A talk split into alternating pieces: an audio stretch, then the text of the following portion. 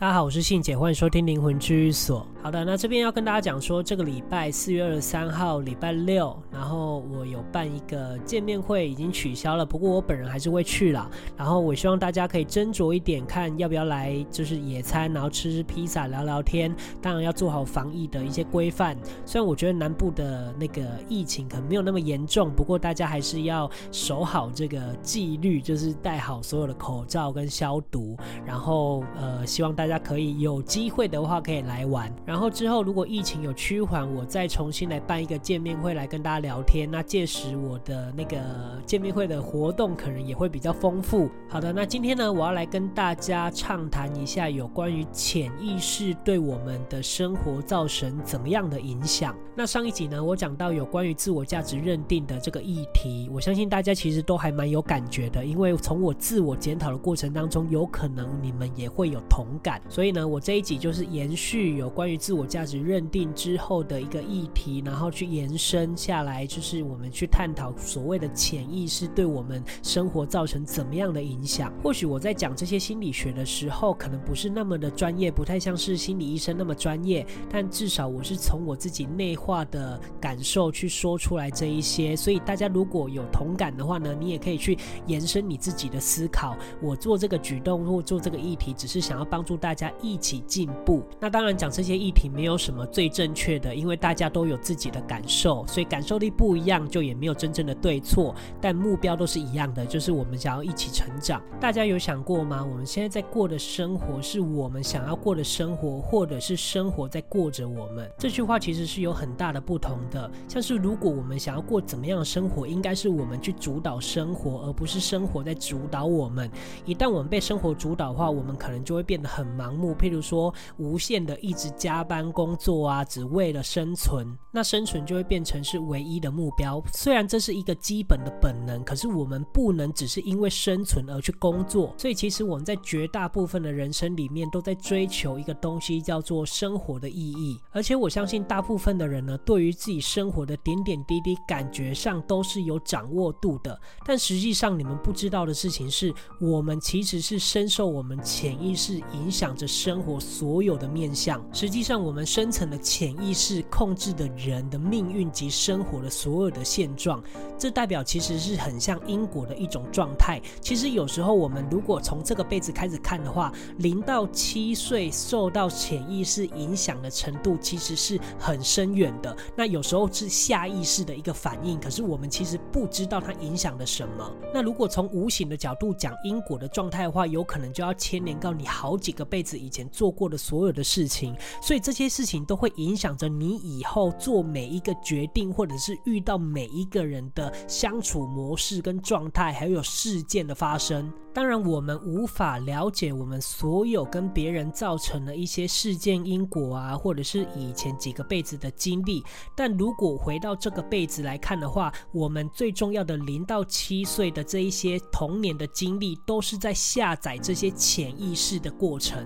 当然，我相信每一个人的童年的经历都是不太一样的。零到七岁这个关键的时期，就是我们潜意识所牵引出来的一些连接生活的信息，像是我觉。觉得我其实常常失眠的一个主因，就是我其实是没有什么安全感的。那这个没安全感，有时候我也说不太具体，说呃，它是来自从哪里开始的。但我知道的可能是有关于我小时候，我妈妈比较早过世，所以我缺乏那个安全感所导致的。当然，这只是一个可能性，我们可能不太能知道它实际上是怎么延伸的。但我知道的是，可能是每一段每一段经历的原因所造成。成的，而这个最初的样子，可能就如同我说的，就是小时候妈妈过世之后的那个状态，才引发现在失眠状况的一个原因之一。但是虽然我们知道这个状态是这样子，可是有一句话一直影响着我们，就是我觉得我们可以想着过往，但永远不要跟过往做纠缠。既然我们找到一些可能性，那我们就要从这些可能性去扭转自己的一些命运或生活的状况，这才是我们向前看的一个原因，而不是一直活在过去的纠缠里。那我们回到零到七岁的这个阶段，这个阶段其实就是一直在下载。生活周遭我们所学习的、所观察的所有事物的一些规则。可能小时候我们父母告诉我们什么该做，什么不该做。那我们在学习这些规则的途中，我们可能会充满着困惑，然后就会慢慢的思考，慢慢的学习，直到我们了解我们如何成为家庭中的一员，或者是群体中的一员。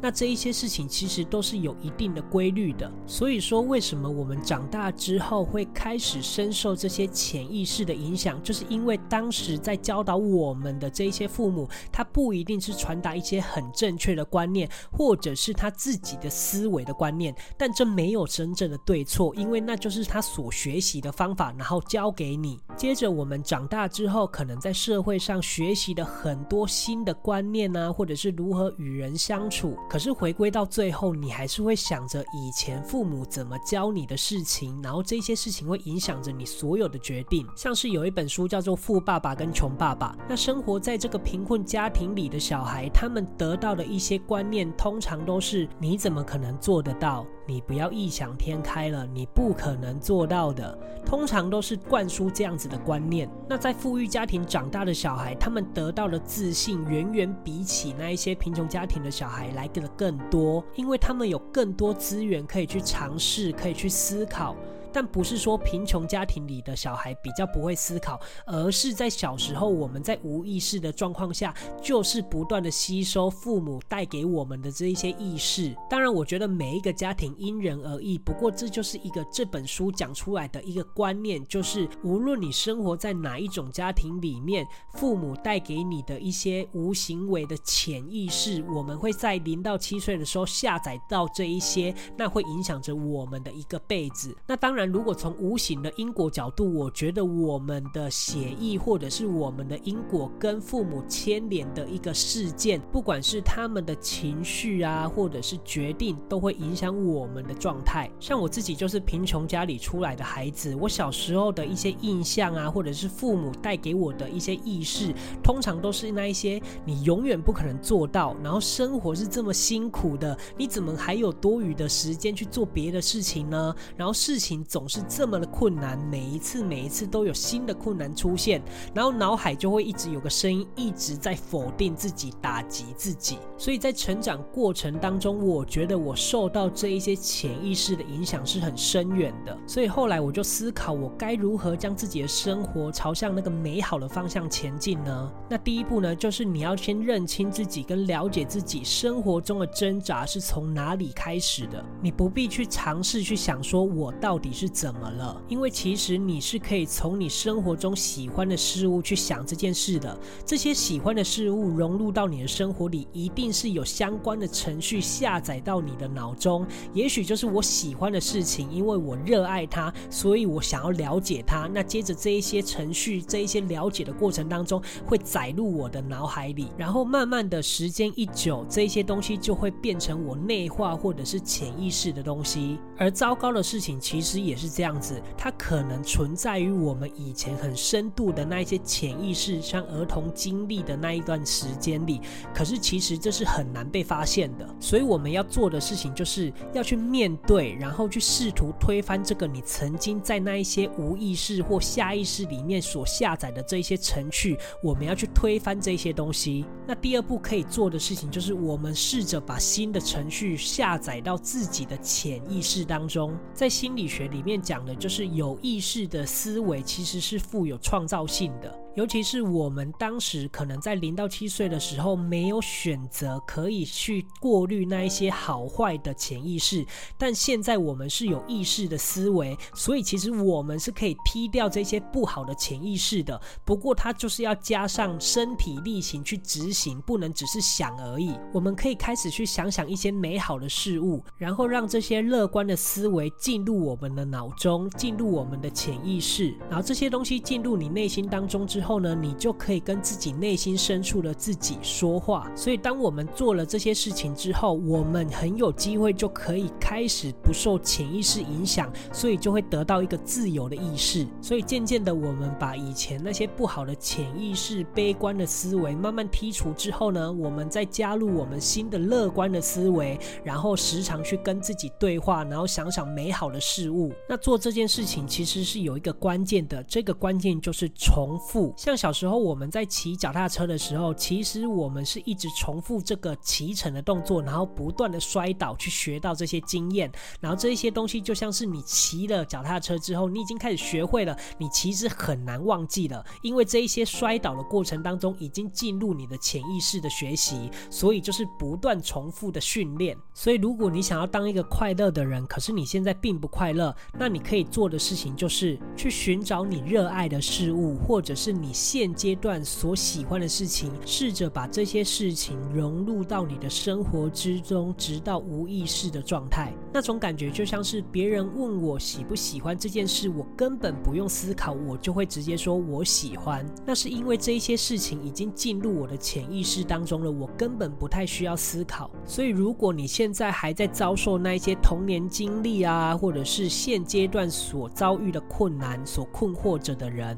你必须要找找到一个方法，然后告诉自己要摆脱这个回圈，然后慢慢的加入一些新的乐观思维，然后找到热爱的事物，然后不断的学习跟谨慎的去对待每一次的决定，不要再犯以前的错误。那当这些事情慢慢累积起来之后，你就会发现，其实你的生活感觉会变得不太一样了。所以，其实如果你想要改变什么，你应该要尝试认真的重复一种潜意识的状态，就是不断的告诉自己这一些新的思维、新的乐观的意识，直到你认真的感受到潜意识对你发挥的作用。那当然，我知道在跟自己对话或者是传输这些观念的同时，会很像是一种自我催眠啊，或者是。自我安慰的感觉，所以差别就在于你有没有把这些新的思维去执行在你的生活的周遭。我觉得这是所有的步骤里面最重要的一个环节。所以希望大家可以透过这一集去思考自己潜意识是不是影响了你周遭所有的生活点点滴滴。如果它带给你不好的影响，那你就把这些不好的潜意识剔除掉。不要再跟过去做无谓的纠缠了。好的，那这一集呢，我就分享到这边。如果大家还没有订阅灵魂治愈所，也还没有追踪灵魂治愈所的 IG 的朋友们呢，赶快订阅跟追踪。